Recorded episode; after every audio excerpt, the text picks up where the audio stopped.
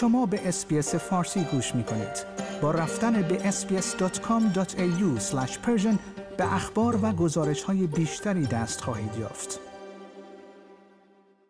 در حالی که وزیر دفاع اسرائیل فشار بر ایران را اقدامی حیاتی برای جلوگیری از تنش دانسته خبرهایی از حملات مرگبارتر این کشور به اهداف مرتبط با ایران در سوریه منتشر شده است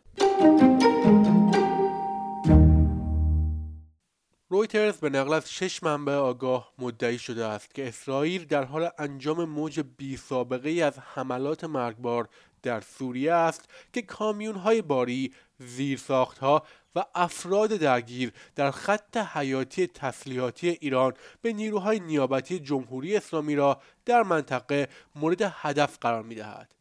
این منابع شامل یک افسر اطلاعات ارتش سوریه و یک فرمانده در ائتلاف منطقه‌ای حامی دمشق می شوند. به گفته این منابع اگرچه در سالهای گذشته هم اسرائیل با اهداف مرتبط با ایران درگیر شده است اما اکنون این درگیری مرگبارتر است و این شامل حملات هوایی بیشتر علیه انتقال تسلیحات و سامانه های دفاع هوایی ایران در سوریه می شود. سید رضا موسوی یکی از مقامات سپاه پاسداران یکی از کشته شدگان حملات اسرائیل به سوریه بود.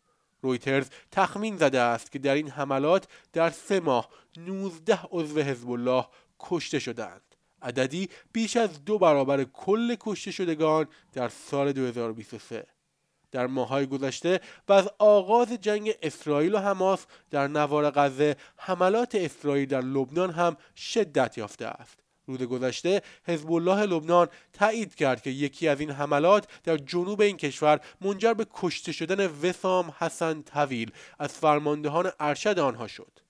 این اتفاقات در حالی رخ می دهد که یواو گالانت وزیر دفاع اسرائیل در گفتگویی با وزیر خارجه آمریکا بر ضرورت افزایش فشارها بر ایران تأکید کرد.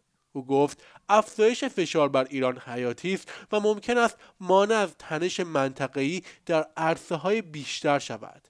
در این میان با افزایش حملات حوسی ها شورشیان تحت حمایت ایران در یمن در دریای سرخ بریتانیا اعلام کرده است که دومین ناو جنگی خود را به این دریا ارسال می کند گراند چاپس وزیر دفاع بریتانیا با تایید این خبر در اکس نوشت که آنها به همراه آمریکا به رهبری واکنش جهانی به این بحران ادامه می‌دهند. در اواخر ماه دسامبر آمریکا از 29 کشور خواسته بود که برای واکنش به حملات حوسی ها مشارکت داشته باشند.